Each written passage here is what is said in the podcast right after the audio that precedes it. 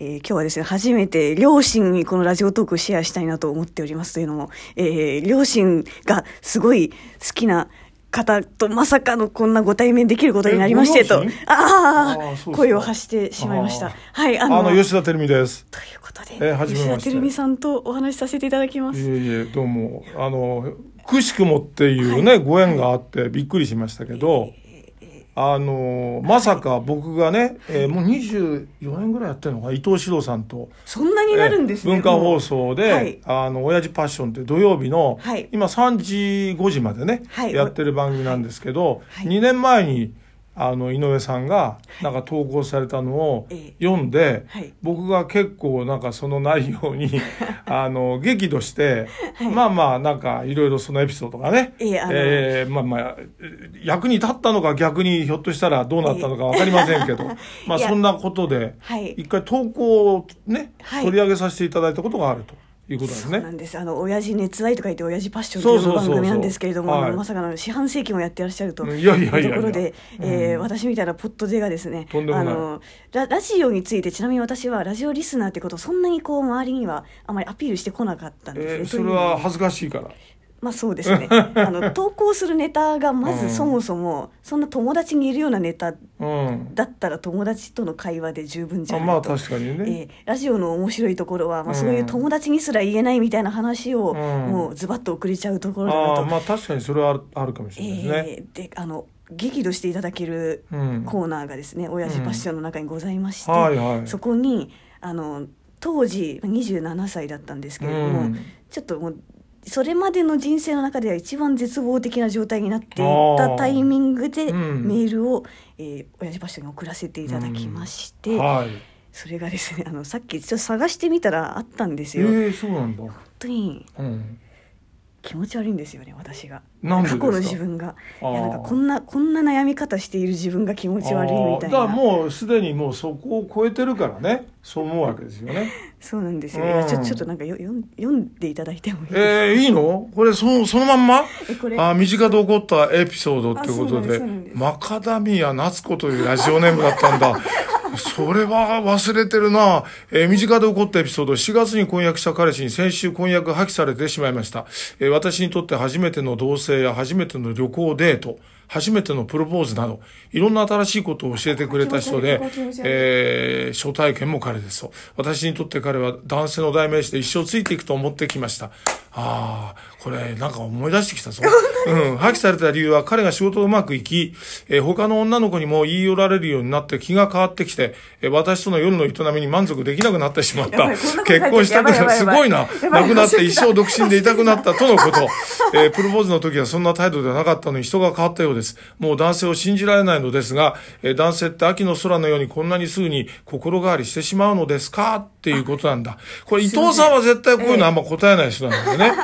ああ、俺が言ったんだね、多分ね。の普通にあの送った内容そんなに見ないまんま送っあのいやいやそうなんだここまで気持ち悪いいと思ってなかったやいや、それで俺がこの、こんな男なんかかもう逆に、んなの捨ててやれみたいな感じの剣幕でね。そうだよね。そうだよね。いただいたので、いやなんかこの経験がなければてるみさんにそう言っていただける機会が人生でなかったので。いラジオトークの社長になってるっていうのは俺はびっくりだったんだけどさツイッターでね なんかやり取りもさせてもらって非常に驚きました、あの、うんありがとうございます。いえいえありがとうございます。ここの時は、まあ、でもそれこそやっぱりその、あのーラジオならではの、うん。このやっぱ友達との会話とかでは解決できない、うん。ラジオならではのコミュニケーションで、うん。私の人生は一気になんか好転したみたいなところがありましてそれはあるかもしれない。本ね僕なんかも逆に、あの井上さんと僕が普通の知り合いでね、なんか同じ相談持ちかけられたら俺今みたいに強い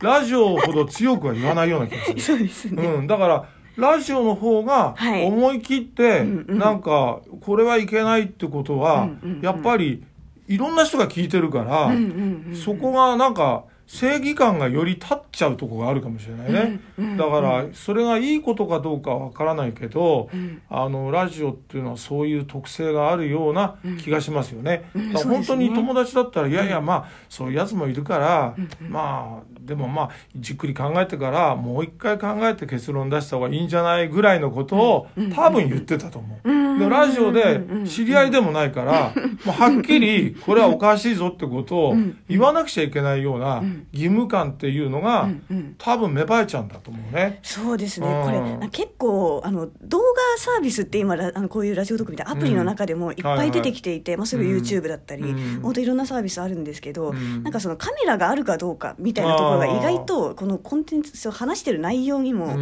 ん。すごい影響してくるんじゃないああ、かなって、それはあるかもしれないね。うんうん、そうなんですよ、そうだね。あと、テレビで言うのと、ラジオで言うのは、また僕も両方経験してるけどええ、ラジオの方が強くいくのよね、僕はね。テレビだと、やっぱ、なんかね、ちょっと弱くなる感じ。これ僕自身の問題かもしれないけど、つまりビジュアルで、こいつがこんなこと言ってると、惹かれちゃう。僕ね、あの、両方出て、そうするとラジオずっと聞いてた人とかが、あれ？吉田さんなんでそんなおとなしいんですかっていう言い方をする人と、あと僕をテレビで初めて見た人がラジオと同じ調子で言うと、あ、そんな強い感じで言う人なんだ って言われちゃうそれが最初戸惑いがあったんだけど、それは僕自身の問題でもあるから、メディアとはちょっと関係ないのかもしれないんだけど、まだそこら辺のね、なんか自分の中での決着はね、はいはいはい。その問題点の決着は僕自身もついてないとこあるんですけどね。それテレビとラジオとツイッターもまた違ったりしますツイッターも違うと思うね。ツイッターだとすごい、うん。あのやっぱりねえ、えあの、ツイッターは、どっちかというと、万能感に支配されるところがあるかもしれない。だから車に乗って、煽りやるようなやつと、同じやつがいっぱい現れちゃうと思う。うん。あのええー勘違いしちゃうやつ。煽っちゃうやつが多少出るような気がするね。あと、匿名っていうところで、そこに登場してる人は、特にそうなりがちだよね。ん。本名で出ると、うん。やっぱりちょっとそこブレーキかけるはずなんだけど、うん。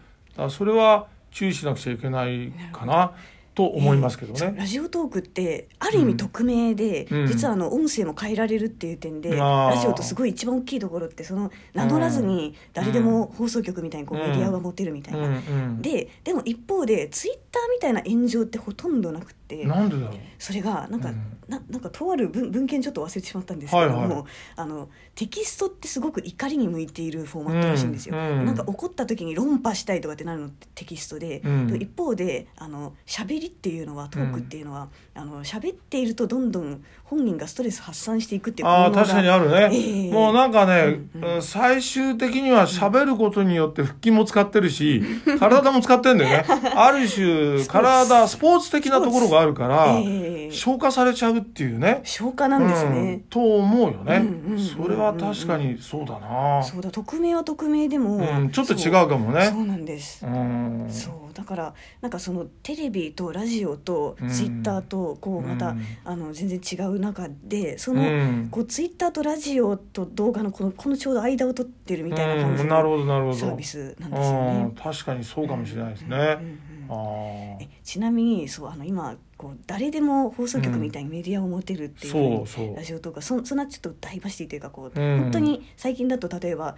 小6でコンドームソムリエみたいなの名乗ってる人が配信したりとかあー。本当にもうへーあの子供から大人まで本当にいろんな人たちに配信していただいてうんるっていう多様性を、まあ、あの大事にしてるんですけなるほどなるほど。その点で、うん。あの規制とかもほとんどかけていなくて。そうねそれがすごいと思うよね、だからツイッターなんかここ悪口言っちゃうんだけど、あのいろいろ数字も操作しちゃうしね。僕も操作されたし、えあのいや僕は「ニュース油絵」っていうねあ風刺画をあの月1で掲げてるんだけど、それのインプレッション閲覧数っていうのをもう何万も、そうだな10万ぐらい減らされたりね。一つの絵に関しては。だからかなりそのなんだろう。うーん今の,、あの力を持ってる、まあ、与党に対する風刺ってそれ書かなかったら風刺にならないからね、それがねきついやつになると、多分見せたくないんだろうね、んで僕の絵もすんなりストレートに見せないような細工もされてるわけ。えーあの、この内容、この絵には、はいはいはい。この、この内容にはセンシティブなものが含まれていはいはいではい、手なことを書くわけよ。はいはいはいはい。そのくせヘイトとかそういうものに関してはそれをやらないっていうツイッター社の、うんうんうんツイッタージャパンの姿勢はすごく僕は腹立ててるところね。もうずっとそれも減らされる前の数字と閲覧数。から減らされた後の閲覧数、時間も出るからそれも晒したりなんかしながらうんうんうん、まあ戦ってるっていうと大げさだけど、それはやっぱりちょっと言いたいっていうのがあってね、もう何度もやられてるの。行き届いてますよ、だからあれ、れを見ちゃうと、はいつまりツイッター社の数字っていうのはイカ様なんじゃないかなと、なるほどお金をもらえばなんかホットワードにできるっていう、うんそこまでうん。うんうんやっぱり僕は思ってしまってるところがある。なるほど自分が被害者だからね。なるほど、なるほど。うんまあ、なんか実際に確かになんかあの信用しているかどうかで言うとネットの情報はあんまり信用されていない、でもでも見ているみたいなうんでもい感じですよね、ろんなものをやっぱり自分でアンテナを立てて、うん。全部見た中で、うん。あおそらく事実はこうなんじゃないかなっていうことを、うんうんやっぱり確かめなきゃいけない時代がもう来ちゃった感じがするね。この情報だけ信じてうんうん。突き進むとやっぱとんでもないことになるぞっていうのは注意しておかないとね、そうですね。と思いますよね。まあ、ラジオトークのラジオに対してはどちらかというと事実よりも、うん。もうその事実た言ってしまって事実じゃなくても、うん。多様性とかなんかそういう面白いことをうん。みんなで楽しもうっていんうんうんうことに、あのい徹していけるといいのかなああね、それはだからそういう楽しみ方っていうのを、ええ。あの味わった人はその路線でね、うん。あの多分楽しんでいけるもんだと思うけどだからそこら辺は分けてねそうですね。それだけだとやっぱりっていうことがいいと思うんですけどね。そうですね、ん。まあ、なんかどちらかに偏るという偏るというか制限されるというよりは、うん。別にやっていければなとう思んっています。し実はあのこのラジオトークの機能が12分までっていう制約をしああて。いてもうもう時間いっぱいなのね。なあの内容には制限かけてないんですけど時間うんは,、時間はね。その12分っていう時間にあこ小出しにすることでこううん。より継続させるみたいなところで、うん。えでもちょうどいい時間かもしれないあね。りがとうございます。ちょっとあの、うん。話の内容的に親に結局共有共有できなくなってしまったというのが非常に後悔してます 確かに。